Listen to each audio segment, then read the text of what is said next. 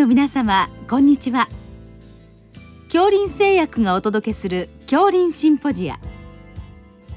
毎週この時間は医学のコントラバシーとして一つの疾患に対し専門の先生方からいろいろな視点でご意見をお伺いしております。シリーズ職域精神保健の課題の21回目。ハラスメント。クラッシャー上司と題して筑波大学医学医療系准教授笹原慎一郎さんにお話いただきます。聞き手は国立国際医療研究センター病院名誉院長大西晋さんです。笹原先生あの本日は職域精神保健の課題のシリーズの一つとしまして、まあ、ハラスメントクラッシャー上司ということについて、まあ、いろいろあのアドバイスをいただけたらと思いますのでよろしくお願いいたします。はい、こちらこそ先生よろしくお願いいたします。はい、先生はあの精神科医と産業医の立場から、まあ、長年精神疾患の労災問題に取り組んでこられたんですね。はい、あの僕がですねまだ医者になりたての頃ってそんなに精神疾患って職場で大きく問題にはなってなかったかったんですけれど、まあ、年々本当に増えてきてですね。で非常にうつ病が多い中で最近では労災であのこういうハラスメントでですねうつ病になったという訴えが本当に増えてきております。なるほど。このクラッシャー上司という用語は、はい、あのまあかなり定着してきてるんでしょうか。はい、実際あのどのような定義になってるんでしょうか。そうですね。えー、こちらはですね、私どもの教室の教授の松崎の方がですね、はい、2017年にクラッシャー上司という書籍を上司しまして、はい、でこの中でいわゆる部下をですね潰しながら本人はどんどん出世していくと。だから潰せば潰すほど出世するみたいなですね、そういうようなイメージでハラスメントをしているんだけれども、実際その成果が出ていることで会社としても何て言うんでしょうかね処罰するというよりはまあ会社もその上司の方に頼ってるってそんなようなはい、構造を示しております。あの最近の状況をお伺いしたいんですがその、まあ、いじめとか嫌がらせなどの相談件数っていうのはどんどん増えてきてるんでしょうか、はい、そのあたりを教えていただけますでしょうか？はい、えー、厚生労働省の個別労働紛争解決制度の実施状況というデータが公開されているんですけれども、えー、これではですね平成24年度2012年度に全相談内容の中でこのいじめ嫌がらせというものの相談件数がトップとなりまして、はい、で特に2008年のですね、はい、リーマンショックの後にこの職場のハラスメントが非常に増えてきているという現状でございます。まあ、職場が要するにいろいろプレッシャーをかかってですね、ね、ギスギスしてきているっていう背景があると思います。最近あのこの23年コロナで大変なんですけど、はい、結構鬱になってる方も多いんですが、はい、そういう影響もちょっと最近は出てるんでしょうか？そうですね。えー、今後またさらに毎年統計を取っておりますので、うん、この2年の変化っていうのは、ね、この後必ず出てくるんじゃないかと思います。それではその日本におけるいわゆるパワーハラスメントの状況といいますか構造はどのようになってるんでしょうか？はい、はい。これはですね、あの本当に特徴的なんですけど僕ら労災のその認定をですねする際に上司の側の言い分と部下の側の言い分と調査をするんですが、まあ、大抵の場合ですね上司はパワハラなんてしてないと、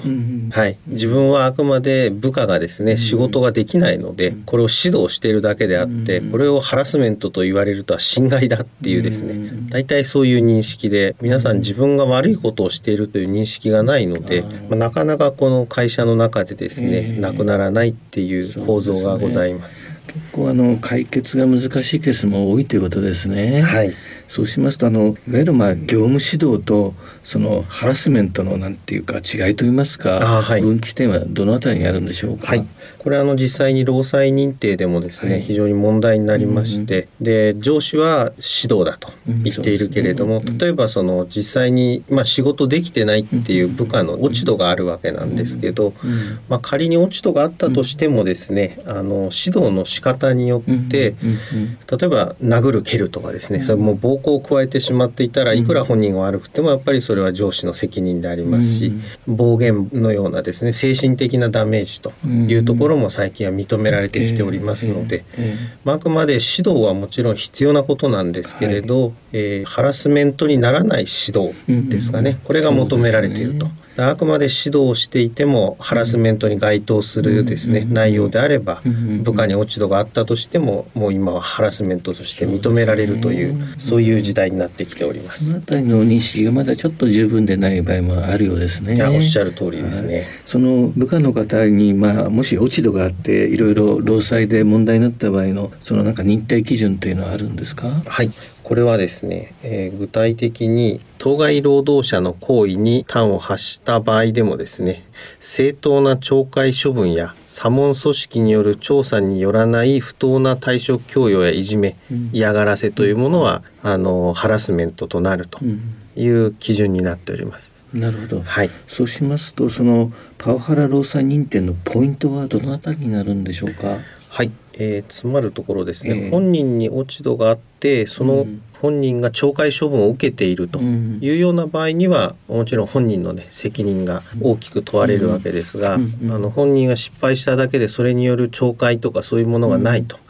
でそういう状況において、え手を出してしまったり、えー、精神的な被害をダメージを与えるようなですね暴言を吐いたりっていうのはもうパワハラとして認定されると。こういうことになります。すね。この際その指導の方法をいろいろ工夫する必要があると思うんですけども、はい、何か具体的にどういった指導が適切かっていうことを教えていただけますでしょうか？はい。でこれはですね、従来のいわゆる今上司として活躍されている方っていうのは、かつて自分が部下だった時のですね、うん、受けた指導をそのまんま真似てやってるっていうことが実際ありまして、まあかつて日本のですね企業は見て学べとかですね、うん、あの死のの言わずにまずはやれとかですね。やるとそのうち分かるっていうようなそういう指導がですねまあ主流でしたので、まあ、研修医の頃もそうなりまそうですね。おっしゃる通りだと思います。それで育ってますから他の指導方法を知らないっていうまず問題がございます。で今はですね具体的に例えばミスをするなっていう指導を叱ればいいっていうことになりますとミスをするなとミスをした部下を叱るわけですけどそうすると部下はですね大抵萎縮してしまってまあ緊張するわけですよね。うん、で次仕事をする時に絶対ミスをしないようにと思って気をつけてやるんですけれど、まあ、何らかの原因でまたミスをしてしまった時に何と言ったら分かるんだということでまた重ねて叱られれば叱られるほど本人はですねその上司の前で萎縮してしまって、まあ、本来持っているですね十分なパフォーマンスが発揮できない状況になると。そうするともう悪循環ですから何をしてもですねミスをし続けるわけですがそうするとそのミスをするなっていうですね否定的なこの指導方法で結果が改善してないので。うん、で学校なんかでも最近はよく言われてるんですけど、うん、列をはみ出してしまう子供がいる時にですね、うん、はみ出すなって叱ってもですね、結局はみ出すんですよね。そねその代わりにですねあの皆さんやったことがある前へ習えっていうですね、前の方に肩を合わせてそこに並びなさいっていうふうに具体的に何をしたらミスをしないのかっていうことをですねお伝えするっていうのが今のですね、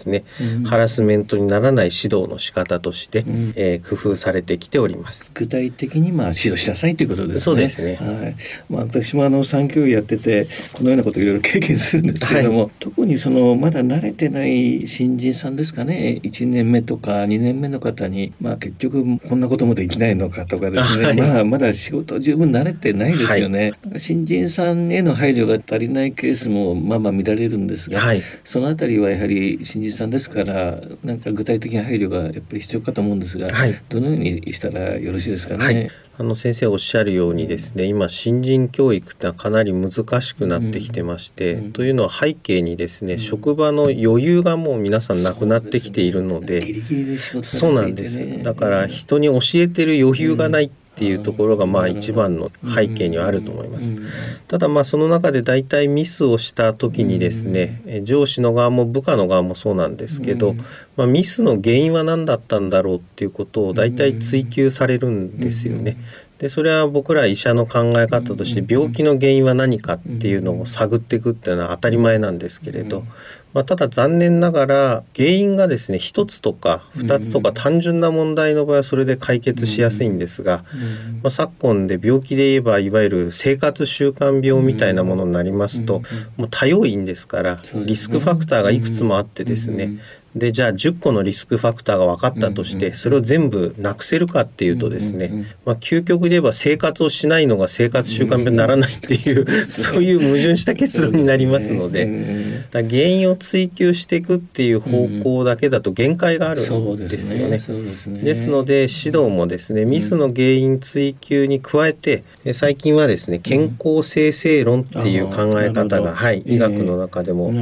あるんですけれどいわゆるタバコを吸って、えお酒を飲んで,、で体に悪いっていうリスクファクターをいっぱい抱えているんだけれども、80を超えてもですね元気なおじいさんとか、はい、非常に元気な方々っていらっしゃいまして、そういう人たちがリスクを持ってるんですけどそれを上回るだけのですね健康を保つまた別の要因を持っているっていうことなんですよね。ですのでミスの原因だけにこうとらわれるのではなくて、うん、その逆側ですよね、うん、健康より健康になる要因、うん、つまり仕事をどうやったらできるのかっていうそのプラスの要因をですね、探っていくということになります。しますとそのハラスメントのない明るい職場を作るには、はい、まあ今後どうしていったらいいか何かアドバイスいただけたらと思います。はい、えー、このためにはですね、お互いにとにかく話をきちんとして対話そうですね、どういう過程でミスが起こってきたのか、でそれを修正していくには何が必要なのかっていうことをですね、本人の側の視点もありますし、で上司の側から見た本人のまた至らないところっていうのもありますのでいわゆるなんて一方的に決めつけるのではなくて、まあ、あたかもですね円柱とかがあった時に光の当て方によって見えるものって違うと思うんですね。上から見る人は丸に見えますし円柱を横から見てる人は四角だと主張されますしどっちの方も見てるものは一緒なんですけど見方が違うとものが違ってきちゃいますので同じ仕事に対しても部下の方はここが良くなかったんじゃないかって思うとこがあるわけですね。でここを工夫したらできるんじゃないか。でも上司から見るといやいやそこは君違うよと。そこじゃなくって実はこっちのがね大事だよと。そういうお互いの認識をですねきちんと対話によってお互いにすり合わせていくことで物事の全体像がですね見えてきてあじゃあ実際はこうすれば具体的に良くなるんじゃないかっていうそういう方向ににたどり着くんじゃないかと考えております。笹原先生本日はどうもありがとうございました、はい、ありがとうございます。シリーズ職域精神保険の課題の21回目ハラスメントクラッシャー上司と題して筑波大学医学医療系准教授笹原慎一郎さんにお話いただきました。聞き手は国立国際医療研究センター病院名誉院長大西晋さんでした。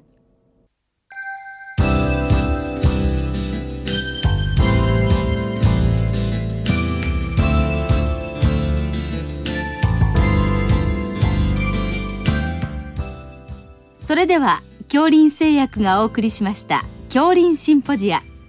来週をどうぞお楽しみに。